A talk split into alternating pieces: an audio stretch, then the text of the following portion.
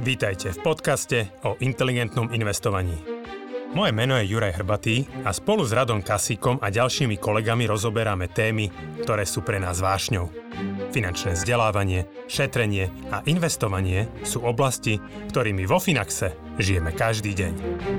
V tomto podcaste sme spojili naše vedomosti, aby sme vám pomohli žiť pokojnejší život vďaka dobrému finančnému zabezpečeniu. Stiahnite si do mobilu našu aplikáciu Finax a nezmeškáte nové podcasty, blogy či skvelé webináre.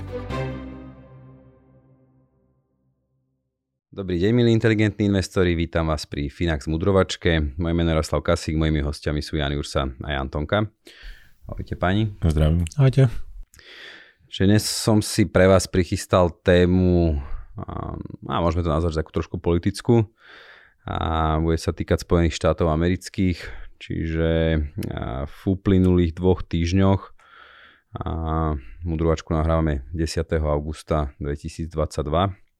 V uplynulých dvoch týždňoch kongres ja neviem, že to už úplne kompletne prešlo všetkými tá oboma komorami, ale schválil viaceré, viaceré zákony, ktoré by mali nejakým spôsobom podporiť ekonomiku, a bojovať proti inflácii, nazval by som to možno aj reagovať na tú geopolitickú situáciu vo svete a zároveň prispieť k ochrane klímy. Tak skúste tak v krátkosti možno predstaviť tie zákony. Myslím, že jeden bol nazvaný akože Tax and Energy, čiže taký ten daňový energetický a druhý bol čipový, čipový zákon. Tak ich skúste predstaviť, že o čom, o čom táto legislatíva hovorí, mm, čo obsahuje. Jan, či začneš dnes ty. OK, akože ten, ten prvý zákon, ktorý už vlastne prezident Biden aj podpísal a tým pádom ho nejako uviedol do platnosti, sa týka nejakej domácej podpory výroby čipov.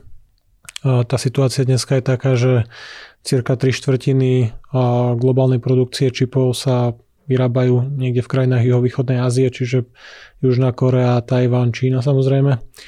A z ohľadom na všetky tie geopolitické rizika Tajvan asi nie je úplne akože najbezpečnejšia lokalita momentálne, že nechceš, aby celé, celé tvoje moderné zdravotníctvo, auta alebo aj armáda závisela od krajiny alebo od nejakého dodávateľa, ktorý predsa len akože môže tam byť nejako obmedzená tá výroba. A bol tak akože už aj dlhodobejšie tlak na to, aby sa takéto nejaké vlastne zamestnanie alebo jednoducho takéto podnikanie s vyššou pridanou hodnotou aj strategickým významom pre viaceré akože oblasti ekonomiky presúvali naspäť do Spojených štátov, čiže to bol presne ten Chips and Science Act, sa to myslím volalo, ktorý vlastne znamená nejakú podporu pre naštartovanie domácej výroby, kedy by sa Spojené štáty boli viacej sebestačné a vo väčšej miere by boli schopné produkovať tie naozaj najkvalitnejšie moderné čipy na domácej pôde. Čiže tamto, je, tamto bolo rozsahovo niekoľko desiatok miliard, ktoré pôjdu cez nejaké granty, dotácie, niečo na výskum, na vývoj a podobne. Čiže tu by som len dodal, že... Počkaj, ja ešte, že krásne politicky korektná odpoveď, že mohla by byť výroba obmedzená. Áno, áno, jasné. Uh, inak povedané, Čína to obklúči a možno napadne, takže bolo by dobre vyrábať to doma. Možno výroba bude, ale nebude to ako dostať dotiaľ. Áno. Mm, ja by som ešte len dodal k tomu, že teraz vláda chce do toho dať pár desiatok miliárd a nejako to podporiť, ale že zároveň to je proces, ktorý už prebieha niekoľko rokov, však o tom nedostatku čipu sa rozprávame už, už x tú mudrovačku a v tomto už teda súkromný sektor, tie investície v tom dávno bežia no, tie fabriky sa stavajú alebo plánujú a tak ďalej, že vidím tam možno nejaký, alebo teda určite tam bude nejaký pozitívny dopad na tento problém, ale povedal by som, že tu americká vláda trošku prichádza už po funuse a nechcem, aby to úplne dopadlo tak, že z toho si bude vybíjať politické body za niečo, čo, do čoho privátny sektor už dal dávno desiatky miliard a politici si potom povedia, že no vidíte, tu sme schválili tento zákon a potom o rok, dva už čo bolo. Hej, takže to som len chcel dodať, že je to už také trošku, trošku oneskorené. Ale to je hlavne problém minulej vlády v tomto prípade, že tá čipová kríza už tu bola pred Bidenom a, a minulá vláda s tým až tak veľa nerobila. No, ono, akože slobodný trh by to asi vyriešil postupne sám, ale keď na to hodíš pár 10 miliard, tak viaceré firmy oznámili rozšírenie výroby, nové závody, navýšenie kapacít, lebo tak sú to peniaze, ktoré si zoberieš, prečo nie? Aj peniaze, aj možno nejaká taká politická vôľa a, a možno najviac úradnícka vôľa, že viem si predstaviť, že rôzne schváľovacie procesy a podobné veci, ktoré to často, ktoré sú, možno sú často väčším problémom ako peniaze, tak tie budú teraz prebiehať jednoduchšie. Čo si ja mám predstaviť pod tým, že keď chcú podporiť výrobu čipov doma, čiže čo to sú nejaké dotácie vyslovene na výstavbu fabrík, alebo akú formu má tá pomoc? Viete, je to takto do detailov, že ako to funguje, že ako dokážem alebo takýmto zákonom stimulovať, aby sa udialo to, čo od toho očakávam. Nedám teraz za to ruku do ohňa, ale zvyčajne tieto veci sa robia skôr takým spôsobom, že mm, tie jednotlivé firmy si to vedia viacnásobne odpočítať z daní, napríklad to, čo zainvestujú do, do budovania týchto kapacít a podobne.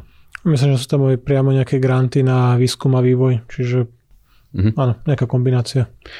OK, a ten druhý, druhý zákon, alebo teda neviem, či viaceré zákony, Máme sa možno o takom celom balíku tých zákonov. A teraz aj ďalšie, mm, ďalší zákon sa týka teda daní a celkovo energetiky a klimatickej krízy a tak ďalej. Mm, čo sa týka daní, tak na tej strane by malo ísť o, zvýš, o teda vytvorenie nejakej minimálnej korporátnej dane na o firmy, ktoré zarábajú aspoň miliardu dolárov ročne. To malo by vo výške 15%. Mm, zároveň e, snaha oveľa lepšie vyberať dane, jemne povedané. V praxi to znamená veľmi veľa peňazí pre americký daňový úrad. 80 miliard dolárov. Zatiaľ ako také nejaké internetové informácie hovoria, že by to malo znamenať zdvojnásobenie počtu tých agentov IRS, týmto amerického daňového úradu, čo teda urobí z toho asi ja neviem, či nie možno najväčšiu akože verejnú takúto jednotnú inštitúciu, ale keď som videl nejaké porovnania, že kebyže zoberieme nejakú tú hraničnú stráž FBI a Pentagon dokopy, tak nemajú toľko zamestnancov, ako bude mať IRS. Ehm, od toho teda si tak politicky sľubujú to, že budú vedieť lepšie vymáhať dane od tých zlých, zlých firiem veľkých, ktoré ako sa tým daniam vyhýbajú. Realita asi skôr bude taká, že budú viac obháňať stredné a malé biznisy, pretože ako, neviem si úplne predstaviť, že teraz budú vedieť donútiť Amazon platiť viac kvôli tomu, že majú viac zamestnancov, že často nejaké také dodaňové spory sa ťahajú celé roky, viac to proste zatlačí na, na tie malé a stredné biznisy, čo neviem, či je úplne tá želaný stav, ale týmto teda si to sľubujú väčšie, väčšie daňové príjmy. Ale tak akože určite si došlapnú aj na tie tú mm, strednú a bohatšiu akože bežné obyvateľstvo, lebo a presne, že majú sa možno znásobiť až tie počty akože auditov, lebo mm, sú jednoducho všetci vieme, že ľudia neplatia možno také dane, ako, ako by reálne mali. To platí pre Spojené štáty, to platí, platí pre Slovensko, že to bolo celkom komické, keď aj Slovenská finančná správa potom zverejnila vlastne také tie dáta, že koľko ľudí len nezaplatilo daň za predaj nehnuteľnosti skôr ako po 5 rokoch to bude tisíce listov, ktoré posielali, že doplate to, lebo bude kontrola audit a takéto veci sa dejú všade, čiže tam Jasne, my sme podniky. trošku v inej situácii, že my máme relatívne jednoduchý daňový systém a. a ľudia ho proste len ignorujú. V USA ten problém je v tom, že je to extrémne zložitý daňový systém a každý od nejakej, nejakého, nejakej výšky príjmu by som povedal, už má svojho daňového poradcu, ktorý mu pomôže využiť jednu z tisícov uh, loopholes, ako sa to povie po slovensky. Tak, výnimiek. Výnimiek, medzier a tak ďalej. Že tam si myslím, že je to oveľa náročnejšie potom, že to nie je len o tom, že a ty si nezaplatil, lebo si to ignoroval, ale to je naozaj akože zložitá vec a asi viem si predstaviť, že jednoduchšie riešenie, alebo nie jednoduchšie politické, ale z dlhodobého hľadiska rozumnejšie a jednoduchšie je zjednodušiť daňové zákony, nie ich stále robiť zložitejšie a zložitejšie a najímať viac ľudí na to, aby na ne dohliadali. Takže to je celkom absurdná situácia v konečnom dôsledku. A ešte ale k tej, no, tomu daňovému zákonu, tak mm, je tam vlastne asi taká posledná relevantná hlasná vec a to je 1% daň na spätný odkup akcií, čo je vlastne niečo, čo firmy bežne robia, keď majú, majú peniaze navyše, buď to vyplatia akcionárom ako dividendu, alebo nakupujú teda svoje akcie naspäť, ako možno alternatívne odmenenie akcionárov. To ďalšieho roka by malo teda zahrňať túto 1% daň s tým, že tým pádom môžeme očakávať, že do konca roka tých tzv. buybackov bude trošku viac ako zvyčajne. Čiže to by mohlo byť pre trhy pozitívne krátkodobo. Áno, krátkodobo určite. Uh, akože on to, čo hovoríte, neznie až tak dobre. A že všeobecne sa bavíme o zvyšovaní daní, čiže to má vždy negatívny dopad na ekonomiku a na trhy. V podstate vo vývoji trhov som nevidel až nejakú takú dramatickú reakciu, opravte ma, ak sa milím. Nie, ja tu si myslím, že dôvodom je to, že toto vlastne sa vyjednávalo strašne dlho a trhy to sledovali dlhodobo a zarátali to už do svojich cien priebežne a skôr tie, povedal by som, že, že posledné zmeny, ktoré tam pribudli, tak boli pre trhy trochu pozitívnejšie. Takže asi, asi z toho dôvodu tam nejaký veľký negatívny no, efekt nebol. A mnohé aj tie programy, ten dopad je rozvrhnutý na niekoľko rokov dopredu. Že to nie je o tom, že teraz hodíme 50 miliard takže výrobcom amerických čipov a podobne. To sa postupne bude nejako uvoľňovať, čiže na nejakom grafe technologických akcií alebo takých akože výťazov alebo porazených akože z tohto, z tohto balíka alebo z týchto posledných balíkov to akože nejako výrazne nevidieť akože v tomto momente, že nie je to šok, je to niečo, čo presne sa očakávalo rok a pol. A, a ešte sme nepovedali teda tú tretiu časť toho celého. To, že to mi tam chýba to energy. Áno, áno, áno. To zainvestovanie celkovo do nejakého boja s klimatickou krízou tam to sú naozaj že stovky miliard zase v priebehu ďalších rokov. Tie ciele sú relatívne optimistické, že malo by to podľa mňa, že do dekády dostať USA na úroveň 50% skleníkových plynov, ale to sa porovná s rokom 2005, neviem, neviem prečo, či tam bol... Akože zníženie emisie skleníkových plynov o 50%. Oproti roku 2005, hej, teraz od teraz, že do 10 rokov, hej, alebo o 40%, jedno z toho. Ja, v každom prípade, toto, ak by sa im podarilo, tak mm, je celkom úspech pre celý svet.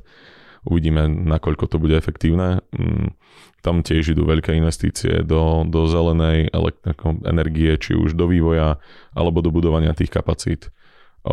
Je to ale keby rozšírené ešte aj na tú, povedzme, že nižšiu úroveň k spotrebiteľom, nejaké výhody v nákupe elektrovozidiel budovaní solárnych panelov a tak ďalej.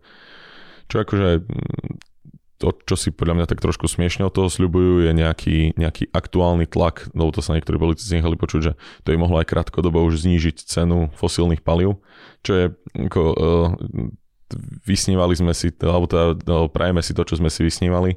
A vysoké ceny fosílnych palív sú niečo, čo bude pre demokratov obrovský problém do novembrových volieb tak možno aspoň budú rozprávať o tom, že kvôli tomu to by mali klesnúť a keď neklesnú, tak budú kričať, že zlý zlý Exxon, alebo neviem, aká je tu úplne stratégia, ale neviem si predstaviť, ako plánovanie akože na, na dekády no, budovania tých zelených kapacít by to mohlo až tak pomôcť teraz.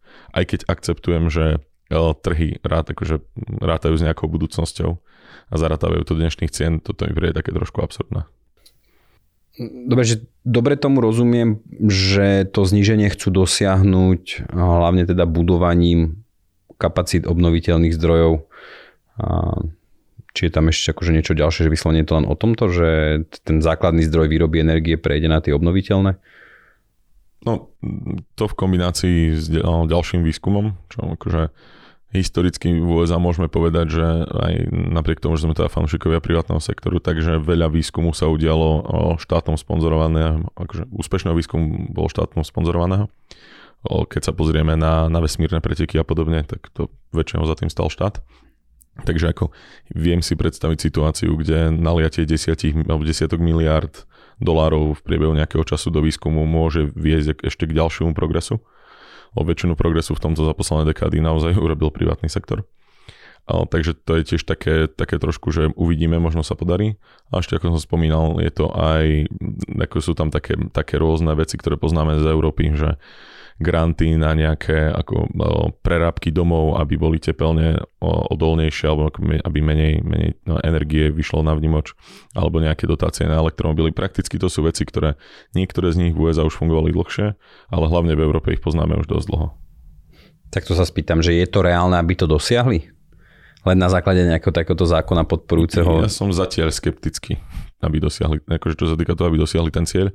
Je ale dobré, že sa USA rozhodlo do toho vôbec takto aktívne ísť, lebo naozaj ako bez toho, aby USA začalo robiť nejakú akože aktívnu tú tranzíciu na, na zelenú ekonomiku, tak nám, akože my ostatní s tým neurobíme nič.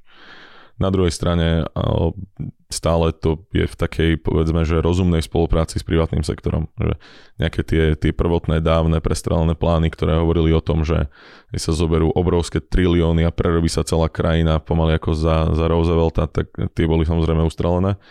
Toto vyzerá tak ako taká bežná, reálna politická robota.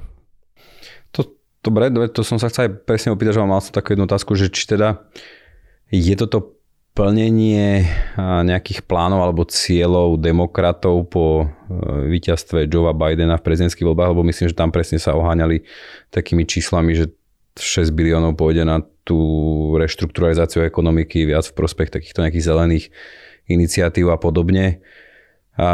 Čiže je to ako také čiastočné naplňanie tohto, že je to reálne plnenie tej politickej agendy, alebo to mám vnímať skôr tak, že je to výsledok naozaj tých vysokých cien energií, geopolitickej situácie, alebo aj proste naozaj reagujeme na tie klimatické zmeny, že ktoré sú naozaj veľmi, veľmi masírované teraz médiami. A neviem, že teda, či už aj americký volič, ako taký úplne všedný priemerný americký volič, či preberá tieto témy ja si myslím, že americký všedný volič až tak tieto témy zatiaľ úplne nerieši. Také tie demokratické elity to prežívajú asi úplne najviac. Mm, ale myslím si, že toto je kombinácia toho, na čo sa pýtaš. Na jednej strane, keby som sa spýtal asi desiatich demokratov pred voľbami alebo, alebo hneď po voľbách, že čo si teraz predstavujú, tak by hovorili fakt o, o násobkoch takéhoto, o takýchto obrovských projektov. A toto je podľa mňa, že takto, keď sa stretnú nejaké politické ambície a, a bežná realita, ako veci môžu fungovať a diať sa, tak toto je taký ten podľa mňa, že normálny, reálny výsledok. Ale určite je to aj spojené s tými vysokými cenami paliva a energii. Ako som spomínal, v novembri čakajú voľby. Demokrati majú teraz hrozné čísla a potrebovali urobiť v tomto smere nejaký keby viditeľný progres pred tými voľbami. Takže aj preto sme videli, že tie kompromisy zrazu, čo sú tam tí dvaja senátori demokratickí, ktorí stále im všetko zablokujú, tak tie kompromisy s nimi sa zrazu dali robiť strašne jednoducho a dobre no, oproti iným, iným momentom, lebo tie voľby sú naozaj blízko. Teraz je kongres celý demokratický, že aj Horná aj Dolná komora, aj tá snemovňa reprezentantov, aj Senát, že tam majú väčšinu? V, v tom, tom house, v tom, čo my voláme snemovňa reprezentantov, tak tam majú výraznú väčšinu ale mm, ako nie je nerealistické, že oni prídu v novembri. O, tam sa vlastne, ak si správne pamätám, volí celá o, v tých midterms a zase sa bude voliť tretina senátu, to je ako každé dva roky. A tam je to vyrovnané 50 na 50 a viceprezidentka teda dáva v prípade vyrovnaných, vyrovnaného hlasovania svoj hlas. To je akože v kontexte toho je celkom vlastne komické, že celý ten balík akokoľvek mohol byť veľký, mali v rukách naozaj demokrati, že máš prezidenta, máš obidve komory. A, a celé vlastne tie posledné mesiace alebo rok a viacej a to stálo na tom, že demokrati neboli jednotní. Samozrejme bolo tuto jedno ústrelné krídlo Bernie Sanders a podobní ľudia, ktorí chceli ten balík mať na úrovni možno 6 biliónov a riešiť nejaké plošné materské školy zadarmo, priame dotácie na všetko, proste Green Spraviť socializmus toho. Áno, spraviť socializmus za 6 až 10 biliónov. A druhé krídlo je také akože realistické, alebo povedzme aj dosť silno probiznisové, keď si povieme pravdu, že keď sa pozrieme, že aké veci vypadli z toho balíka, že dobre má 400 niečo miliard, že to, pôsobí to veľa, ale je to relatívne málo voči tomu, čo mohli mať akože silu a hlasy na to schváliť. Ale úplne na poslednú chvíľu sa asi aktivistom alebo lobbystom, alebo akokoľvek to nazveme, a podarilo z toho vyhodiť celkom zaujímavé veci, ktoré by mali akože veľký dopad na zdaňovanie mm, hedžových fondov, private equity skupín a podobne, kde Jednoducho tie príjmy sa dania vo forme nejakého ich dlhodobých kapitálových výnosov, saldú povedzme 20% a malo sa to akože daniť ako bežný príjem, čo je bežný príjem, povedzme sa 37%, že je to aj úspech akože dosť veľkého biznesu, že áno, tie technologické firmy budú musieť zaplatiť tých 15%, keď budú mať tie tržby, teda ten zisk vlastne nad 1 miliardu ale stále akože veľa vecí z toho uniklo, nejaká dan z dedictva a tak tie veci, čo sme sa bavili, ja neviem už koľko mesiacov dozadu, že strašne veľa vecí sa tam do toho nedostalo, čiže nie je to taká katastrofa, že nie je to ten socializmus, ktorého sa možno aj republikáni báli. Zase niektoré z tých vecí, ktoré vyhodili, tak ono bolo nakoniec ľahké vyhodiť aj kvôli tomu, že oni nemali tam zarobiť akože vláde príliš veľa peňazí. Že to, že ty spomínal tá výnimka pre hedge fondy, to malo priniesť, ja neviem, proste možno nejakých 14 miliard za neviem aké obdobie, že to skôr bolo o tom, že to bola vec, na ktorú demokrati dlhodobo ukazujú a kričia o nej, že aké to je nespravodlivé a tak ďalej, ale to je tako, mm, z pohľadu tých veľkých čísel naozaj drobnosť. Takže oni keby vytvorili z toho väčší problém, ako to je a je, potom sa im Také dobre populistické útočí na tých ľudí, ale napríklad z tých buybackov, keď som si vlastne pozeral, že mm, aký je asi objem v rámci akože amerických obchodovaných firm, že za koľko nakúpia naspäť svoje akcie, tak je to niekde okolo 1 bilióna ročne. 1% z toho 10 miliard. Mm-hmm. No, čiže toto je možno aj má väčší dopad, že pokiaľ by tie firmy nezmenili to správanie, že nebudú ten zisk prerozdeľovať alebo forme dividend alebo znižovania dlhu alebo nejako inak to nevrátia, tak e, z tohto sa dajú tiež vybrať akože celkom slušné peniažky asi viacej ako to, že naháňaš tých pár bohačov. Ale aj tie, aj tie buybacky sú vec, z ktorej tiež oni urobili z komára somára za tie roky že neexistuje, alebo teda väčšina výskumu hovorí celkom jasne, že ak robíš buybacky, tak to nie je na úkor toho, že by si dával tie peniaze do výskumu a na budovanie niečo iného, že tak často proste buď si vyberieš buyback alebo dividendu ako firma, alebo potom často ide o firmy, ktoré aj tak ako keby nemajú úplne čo s tým ziskom ďalej že sú v nejakom zabehnutom biznise, kde sa nedá rozumne viac investovať, platia nejaký, nejaký industry standard tým svojim ľuďom a tak ďalej, že je tiež taká nafúknutá bublina trošku. Tak poďme to nejako zosumarizovať, že môžeme toto označovať, prekladám, že asi v Spojených štátoch je to pomerne veľká téma, určite sa to, mm, myslím, že ten tí novinári sú všeobecne asi takí viac, viac demokratickí alebo orientovaní týmto smerom. Čiže oslavujú noviny vlastne tieto, túto legislatívu, oslavujú to demokrati ako víťazstvo, či je to tak všeobecne považované, že je to taká náplaz, aby sme teda niečo spravili z tých našich slubov, aspoň na čo naplnili? Ja mám dojem, že to je celé také všet, samozrejme, že každý, každé médium tlačí nejakú tú svoju agendu v konečnom dôsledku a kope za nejakú stranu a tak ďalej. Ale povedal by som, že tu ani na jednej, ani na druhej strane z toho, aspoň z toho, čo ja vnímam, nie je robená nejaká brutálne veľká veda, že v konečnom dôsledku to vyzerá tak, že jasné, zadávame si ich a tak ďalej, ale že asi sme všetci OK s tým, v akej forme akože sa udial ten kompromis že nemám Čiže pocit... je to až prílišný kompromis. Hej? Niekedy, keď sa robí až príliš veľký kompromis, kedy sa snaží chceme vyhovieť čo najväčšiemu počtu tých subjektov alebo nejakých možno skupín, ktoré k tomu majú čo povedať, tak vo výsledku je z toho také No ale akože aj, to sa, aj to sa dá povedať, že to je možno najspravodlivejší výsledok, keď akože niečo sa urobí, pohneme sa nejako. A nikto ako, sa necíti ako úplný víťaz. Takže z môjho pohľadu to je mm, v konečnom dôsledku relatívne dobrá vec a je to aj kvôli tomu, že som vnímal tie rizika, že by to teda prepalili výrazne viac ako, ako opodstatnené. To keď si hovoril, že presne, že demokrati teraz sú nejednotní, že tam majú tých, tých dvoch senátorov, tá senátora a senátorku, ktorí sa správajú trošku inak. To pre mňa inak je tiež krásny dôkaz toho, ako funguje americká demokracia. Že aj keď, ako, keď, keď jedna strana má len veľmi najtesnejšiu väčšinu v tom senáte, áno, dá to tým okrajovým senátorom moc do istej miery a že áno, môžeme plakať teraz nad tým, že prečo, to myslím, že on je z západnej Virginie alebo kde, že prečo on má teoreticky teraz takú moc. A to je ako presne o, v praxi je to o tom, že keď máte takú tesnú väčšinu, tak nemôžete meniť všetky veci úplne akože podľa toho vášho extrémnejšieho pohľadu. Takže aj keď ako každý nad tým ohrňa nosom svojím spôsobom v konečnom dôsledku z môjho pohľadu je to do istej miery víťazstvo demokracia, to nejakého systému brzda protivách, že takúto krátkodobú moc títo senátori dostali a že keby tie, tie záujmy možno nejakej akože veľmi, veľmi tesnej dočasnej väčšiny nie, akože nie sú tak brutálne pretlačené. Takže z môjho pohľadu to je fajn. A to je celkom komické, že títo dvaja senátori boli ochotní akože nechať potopiť celý ten, akože byl celý ten zákon, keby proste nebolo ustúpené tým ich požiadavkám, čo chceli z toho zákona vyhodiť. Alebo ja, naopak, to je tiež čo... súčasť Áno, áno, ale že je to celkom drsné, že máš väčšinu, myslíš si, že mám proste ovládam všetko, mám ešte aj prezidenta, prejde nám akýkoľvek balík a začnú ti vyjednávať, že chceme pomôcť proti, proti suchu v mojich krajinách, odkiaľ som ja z mojich štátov, alebo vyslovene vyhodiť nejaké pre zaujímavé skupiny, možno nejaké veci, ktoré tebe sa konkrétne nepáčia, že áno, ehm, že ani tá väčšina ti negarantuje akože nejaké neobmedzené vládnutie alebo presadenie čokoľvek, čo chceš.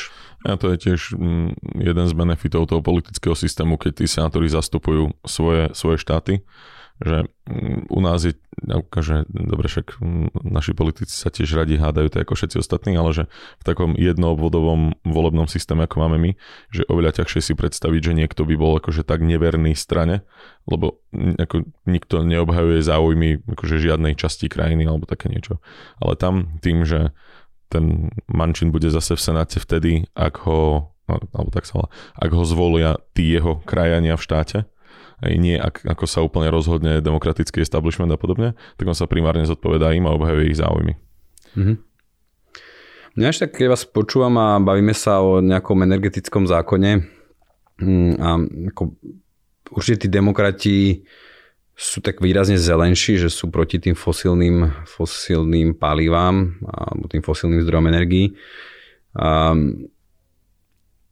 ako oni, zmenil sa nejak ten pohľad ich pohľad na, na tú ropu a plyn, alebo prípadne aj uhlie v dôsledku týchto vysokých cien, že treba je to cítiť v tom zákone, keďže predpokladám, že stále ceny benzínu asi hrajú významnú rolu, čo sa týka politických preferencií a vôbec nálad spoločnosti. A vieme teda, že aj v Spojených štátoch to naozaj vyskočilo pomerne vysoko na ceny, ktoré teda dlho nevideli a ľudia sú s tým nespokojní. Či, či, či nejakým spôsobom reflektuje aj toto, či treba zmiernili tie postoje a Bo ako ja stále osobne mám pocit, aj keď sme sa vlastne v tých uplynulých mudrovačkách bavili o, o inflácii a o presne cenách ropy a plynu, že tá Amerika, keď to porovnám teraz možno 10 rokov dozadu, ten, ten produkčný potenciál je výrazne vyšší ale že nemám pocit, že by sa niečo s tým dialo, takže či aj na tomto poli ako to nejako pohlo, alebo to bolo absolútne odignorované a ideme to stále tlačiť cez tie obnoviteľné zdroje. A... Ja si myslím, že sa to pohlo, lebo keď si spomenieme na prvý deň Bidena, keď sa nastúpil do Bieleho domu, tak myslím, že jedna z prvých vecí, čo bola, bola, že zrušil tu ten nejaký ropovod, ktorý mali z Kanady. Hej, XL, alebo jak to mal. A, a že celé z začiatku tie jeho verejne deklarované postoje boli veľmi proti tomuto priemyslu. Posledné mesiace aj čo sa týka nejakých povolení na nové vrty a rôzne iné veci, ako aj, aj mnohí politici mám pocit, že výrazne zjemnili tú retoriku.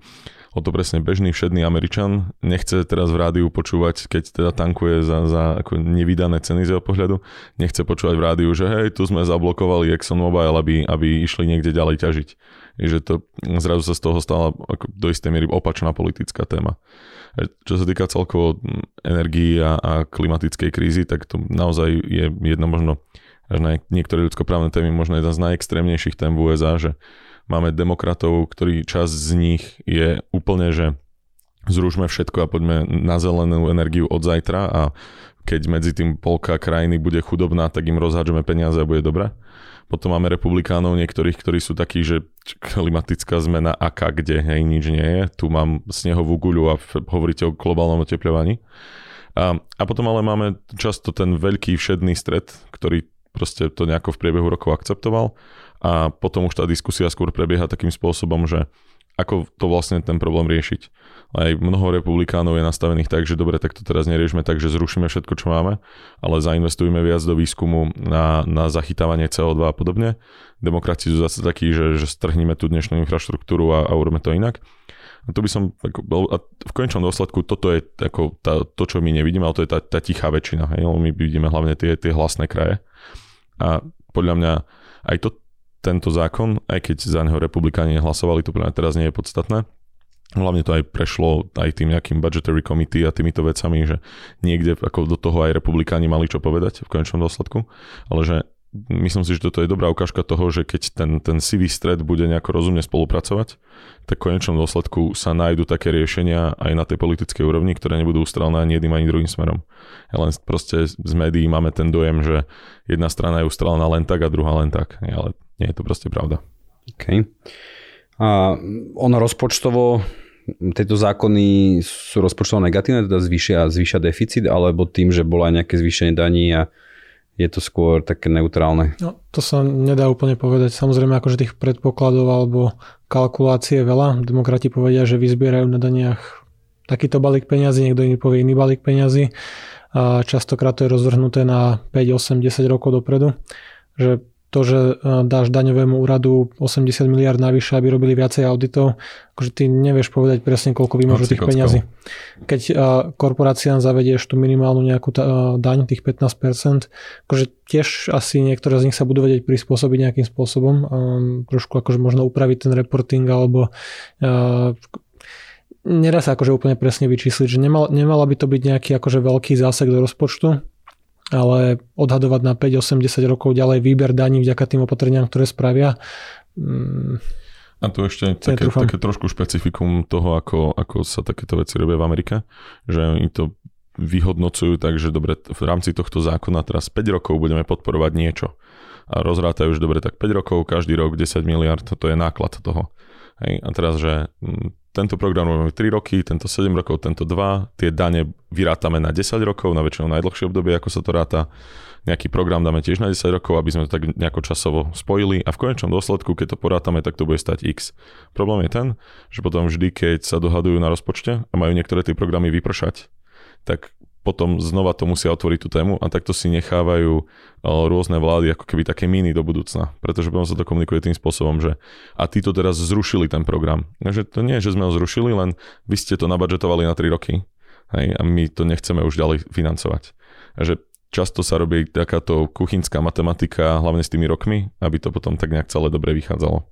OK. Tiež ste mi tak politicky odpovedali. A... Ale teda, keby som mal povedať osobný názor, tak si myslím, že to, to ako nebude to ale drvia väčšina týchto zákonov, ktoré sa tvária, že takto dobre vychádzajú, aj tak, tak nakoniec nevidú. Lebo proste áno, tie odhady, aj keď robí tam nejaký kvalifikovaný orgán, tak hej, sú často takéto náhodné. A, ale nemyslím si, že to bude veľmi negatívne pre americké verejné financie, lebo mm, ako je proste jednoduchá pravda, že keď veľa tých peňazí sa naspäť napumpuje do ekonomiky, tak z časti akože to sa vráti aj vo forme ďalších daní a podobne. Takže nemyslím si, že toto je nejaká katastrofa, čo sa týka no, budžetu. Už len kvôli tým čipom v podstate mm, reálne niektoré firmy ohlásili nejakých 40-50 tisíc nových akože pracovných miest a to nie sú, to nie sú joby, kde by boli priemerné mzdy.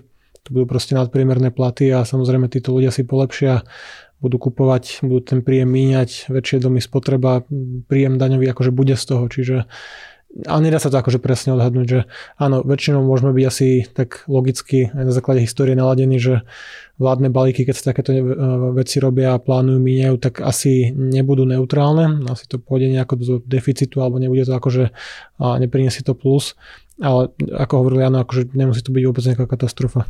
A vždy záleží na akom časovom horizonte sa pozerám. Keď sa pozriem na len ten časový horizont, o ktorom vlastne ten zákon hovorí, tak to je iné, ako keď sa pozriem potom na 20-30 rokov, aké môžu byť teoretické pozitívne alebo negatívne dopady tých vecí, ktoré sa zavedú. Mhm. A kto sú teda takí skutoční výťazí alebo takto ešte možno sa spýtam predtým, že či bola to, čo ste hovorili, že môžeme to označiť ako nejaký ekonomický stimul aj vo forme no, vládnych výdavkov. Čiže malo by to byť prospešné pre ekonomiku v nejakom krátkom strednodobom až dlhodobom horizonte, že závisí ako, ako čo, hej.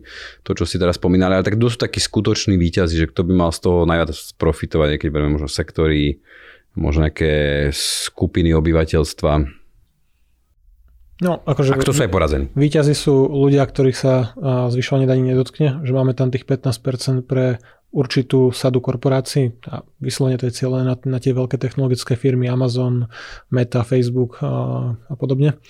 Ale čiže ich sa to dotkne? Oni ich sú sa to dotkne, tí, akože, že to, to sú tí porazení, ale vypadlo z toho mnoho zvýšení pre tú bohatú alebo bohatú vrstvu alebo vyššiu strednú triedu, dane z dedictva a všetky tieto veci, čiže môžeme ich nazvať ako výťazov už len tým, že sa nedostali do toho balíku a nebudú akože nejako masívne zdanené tie ich nadpriemerné príjmy alebo celkovo bohatstvo. Kto je určite víťaz, mm, dá sa označiť asi ako americký dôchodca, ktorý berie lieky drahé, lebo jednoducho je, je, v rámci tohto balíka je nejaké zastropovanie na doplatky a v rámci systému Medicare. No, to myslím, že to platí pre Američanov na 65 rokov, kedy maximálne doplatky môžu byť nejakých 2000 dolárov ročne čo už len inzulín alebo podobné, podobné lieky by ťa stali akože násobne viacej, nehovoriac akože o kombinácii toho, že nie je to úplne najzdravšia populácia, na tie lieky ti potom ide veľa peňazí. Čiže uh, aj domácnosti sú výťazí, samozrejme, ako som spomínal, aj tieto private equity a nejaké takéto akože silnejšie záujmy, ktoré si možno cez nejaký lobbying akože obhajili to, že nespadli do tohto balíka, boli na poslednú chvíľu nejako vylúčení, porazení. Ja by som to povedal jednoduchšie, že tu akože ten, ten rozdiel medzi výťazmi a porazenými oproti iným zákonom je fakt akože oveľa, oveľa menší. Že presne to som chcel, že, že tí dôchodcovia, ktorí sme vlastne spomenuli, alebo celkovo akože ľudia, ktorí spadajú do týchto, týchto systémov verejného zdravotníctva, tak, tak tí sú určite výťazí. A as, asi neviem ani nejako extra identifikovať, akože porazené jasné je, že tie, tie veľké firmy, ktoré budú týmto zasiahnuté. A z môjho pohľadu určite aj, aj teda tie malé a stredné biznisy, ktoré to akože obháňanie no, daňovými úradmi, akože, reálne to budget tá, o, rozpočtu krajiny až tak veľmi nepomôže, ale o, im to teda môže výrazne strpčiť život a zároveň ako mm, asi republikáni napríklad sa snažili dostať do toho aj to, že keď už teda ideme navyšovať o, budžety takýchto veľkých organizácií štátnych, takže napríklad čo keby sme mali aj viac ľudí na hranici, hej, ako, ktorí tam strážia, lebo ich je tam málo, veľmi málo. Hej. A, a že možno, možno ako keby miesta, kde mohli tie verejné peniaze ísť tiež s nejakým iným účelom, ale hovorím, v konečnom dôsledku to nejako extra, extra veľa porazených podľa mňa toto ani nemá. Ale má vlastne všetkých tých, ktorí chceli, aby to bolo 5 krát väčšie. A, a čo prezident Joe Biden? Že po, myslíš, že reálne dokáže mu to pomôcť, alebo tá, dokáže to pomôcť jeho preferenciám? Keďže sa ako hovorí, že tá, tá obľúba jeho je naozaj veľmi nízka. Áno, tá, ako naozaj on, je, on, on sa bije s Trumpom v tých, v tých štatistikách, že po pol roku vládnutia, po roku vládnutia, že aké nízke ratingy. Ja si myslím, že to tomu určite pomôže, lebo minimálne to ukazuje, že časť toho, čo sľuboval, tak splnil. To je, to je viac pre jeho fanúšikov argument. Podľa mňa pre akože všetkých krajine je argument to, keď ukáže, že vôbec vedia dojsť nejak, ako urobiť niečo, že majú akéby pocit funkčnej vlády, nie, nie len úplne akože, že nič poriadne neprechádza. Mm, nemyslím si, že mu to pomôže až tak brutálne do, do týchto ďalších volieb, že to asi skôr vidím relatívne marginálny efekt. Ale ako, viem, že sme to povedali veľakrát a je to taký strašne jednoduchý argument, ale oni stále budú tankovať približne rovnako. Alebo že to, že teraz budú tankovať trochu lacnejšie je tým, že ropa teraz trochu klesla posledné týždne. Ale teda trochu mu to pomôže, nejaký game changer to pre neho nie je. Bidenová popularita aktuálne niekde okolo 40% akože v celkovej populácii, čo trošku stúplo v takých tých nejakých meraniach medzi voličmi demokratov je, že či by si zvolili akože Joe Biden, Biden akože znovu ako prezidenta, že v rámci demokratov je obľúbenejší ako bol predtým, ale asi nezlomí na svoju stranu republikánov teraz akože takýmto nejakým zákonom ale akože hej, stále sa to pohybuje niekde okolo tej spodnej hranice neobľúbenosti amerických prezidentov, čo okolo 35-40%, takže akože žiadna sláva. Ešte skúste ako poslednú vec pre našich poslucháčov alebo divákov vysvetliť tie midterm elections, lebo a nemusia všetci dať tomu rozumieť, že, že o, čo, o čo ide. Ako som spomínal, tak bude sa tá voliť tretina senátu, teda tej hornej komory kongresu a ak teda si správne pamätám, tak sa bude voliť aj celý, celá tá snemovňa reprezentantov, teda spodná komora kongresu. Takže to je, do istej miery je to považované aj za také meradlo úspešnosti alebo popularity prezidenta, lebo je to vlastne v polovici jeho mandátu viac menej.